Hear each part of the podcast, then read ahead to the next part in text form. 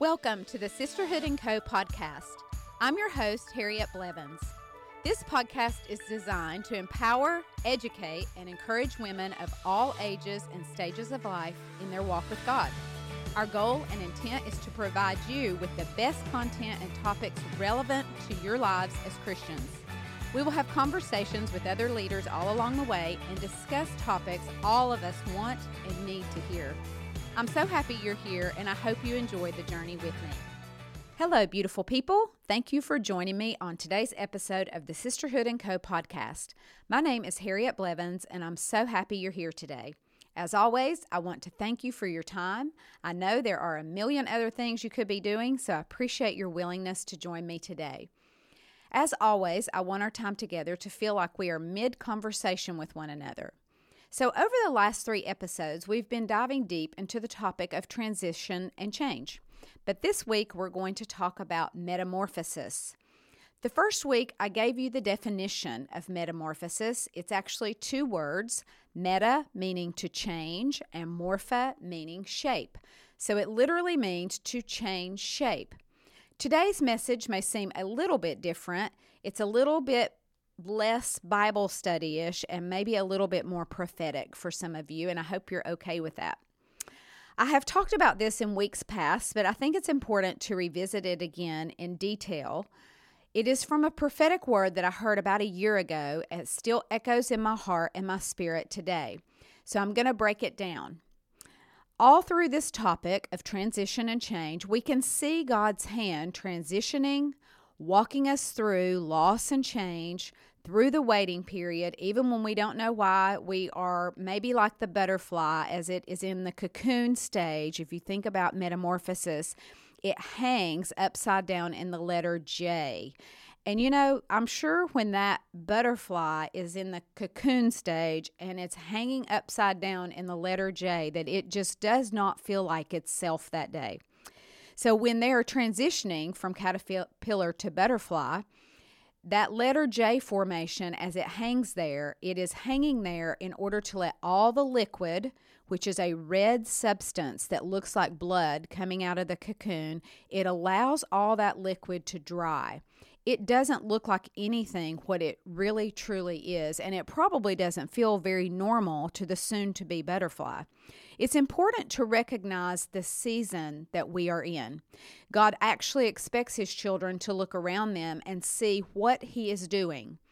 In First Chronicles 12:32, we talk about this a lot at Sisterhood but it says that from the tribe of Issachar, there were 200 leaders of the tribe with all their relatives, and all these men and women understood the signs of the times and they knew the best course for Israel to take.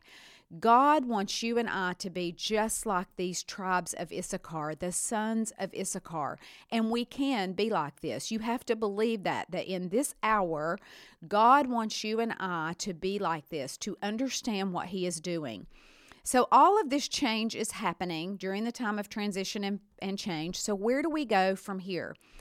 I'm going to kind of um, move through the 12 steps to the new. I have already done a podcast on this. You can go back and listen to it if you want it to be more um, in depth, but I'm going to hit these again just to remind everyone. The first step to the new season is not to be stuck in the old thing trying to make it look like the new thing, and that's what many of us do. We uh, start fighting what's new. We think we're in warfare. But it's not really warfare. It's actually the change and the growth and the increase that we've been praying for and looking for. So imagine if the butterfly, that little egg or that larva, if it began to fight what it was becoming. So, you and I, we don't want to do that. We want to lay down our plans and pick up His plans, no matter how different it may look for us. And it literally may save our lives, Des- uh, definitely our destinies and our purposes. Number two is to refuse to run ahead of God. Now, when we do this, I always say this we create something called Ishmaels in our own lives. Genesis 17 and 18 tells this story, and I'll briefly tell you here what it's about. Abraham and Sarah, they're promised a child by God. They wait, they wait, they wait, they get tired of waiting, and so they take matters into their own hands. And Sarah gives her handmaiden Hagar to um, Abraham, and they have a child. And that child is Ishmael. It is not the promised child from God. It is a it is a substitute, a, a counterfeit child.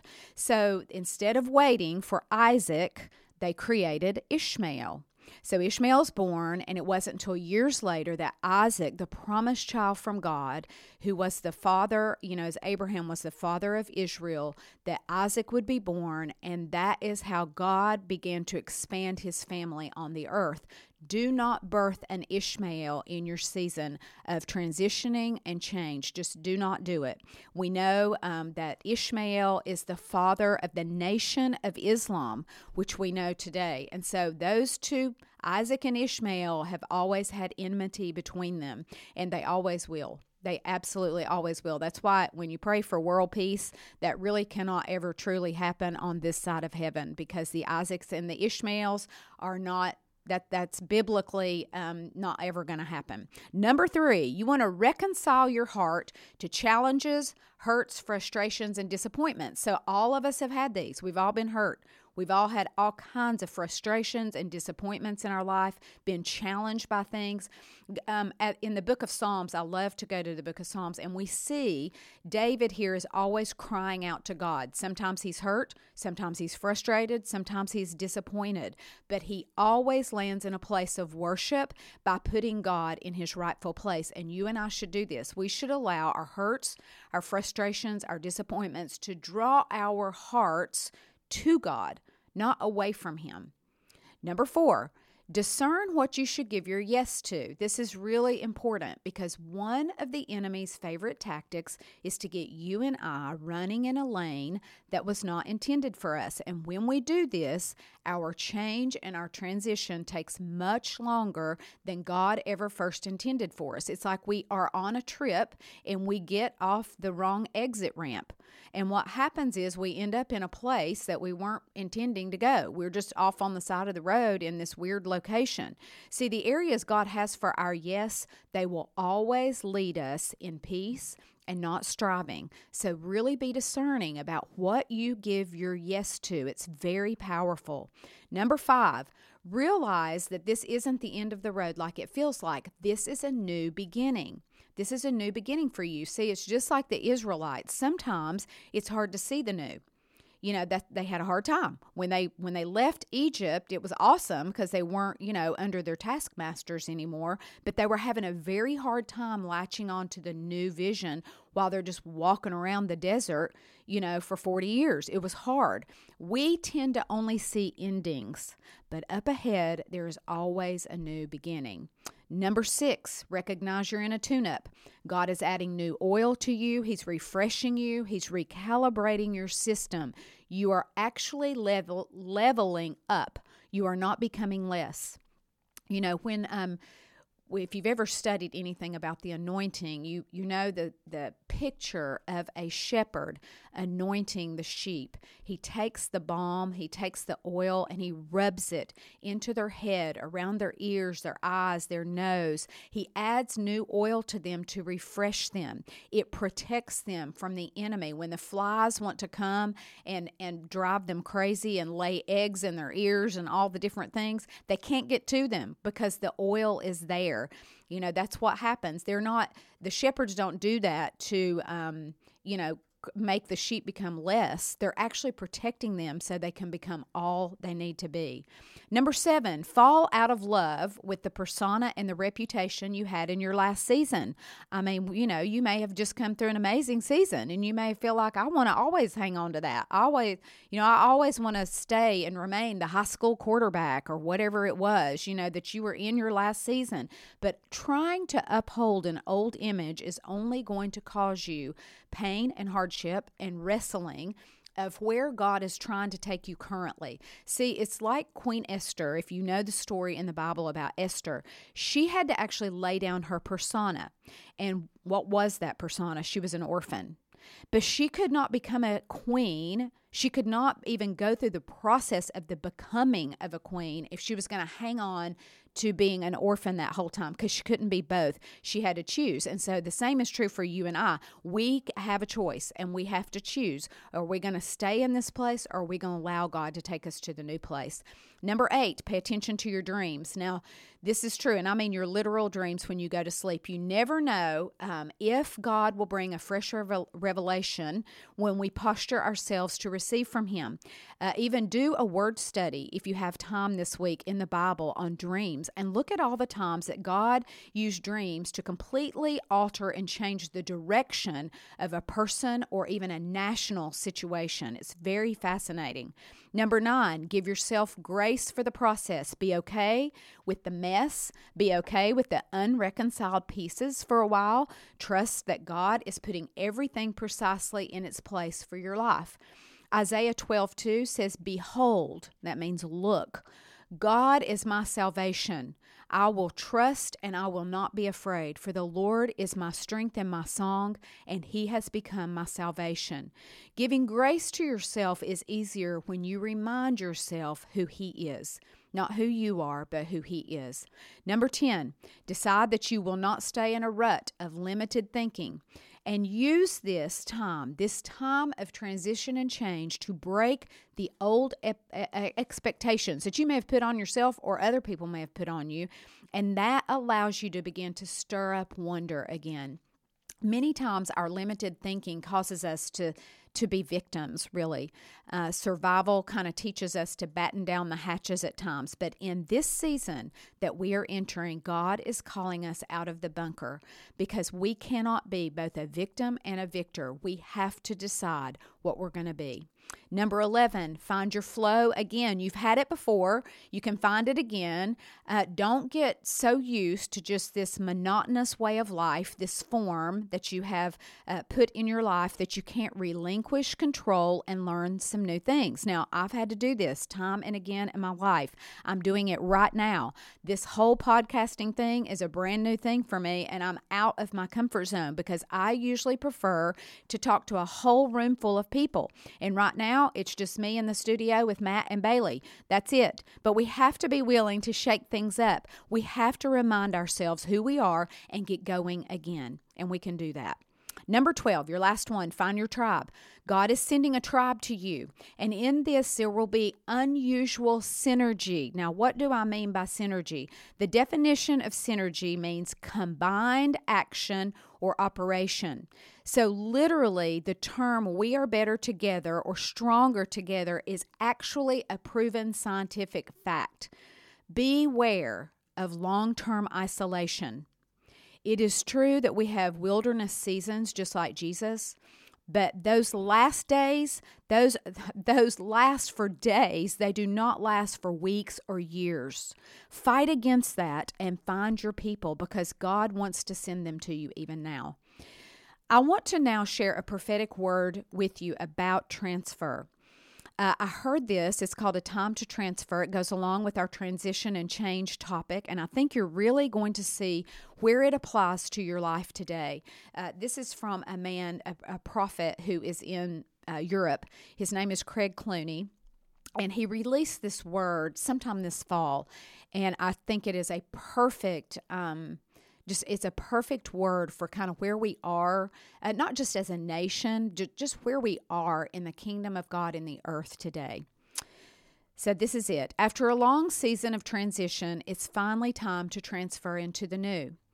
There will be a trans- transfer of positions and jobs, a transfer of roles and responsibilities a transfer of wealth and resources, a transfer of title and title deeds, a transfer of land and locations, a transfer of ownership and designation, a transfer of alliances and allegiances, a transfer of ministries and anointings. There will be no more in between, no more limbo, no more confusion, no more wilderness, no more circling the mountain. It's now time to move. It's now time to cross over. It is now time to get established and to put down roots. You have been at the doorway, and now it's time to walk through the door. You have stood at the threshold, and now it's time to cross the line. You have seen the vision, now it's time to create the reality. You have drawn up the blueprints, and now it's time to build.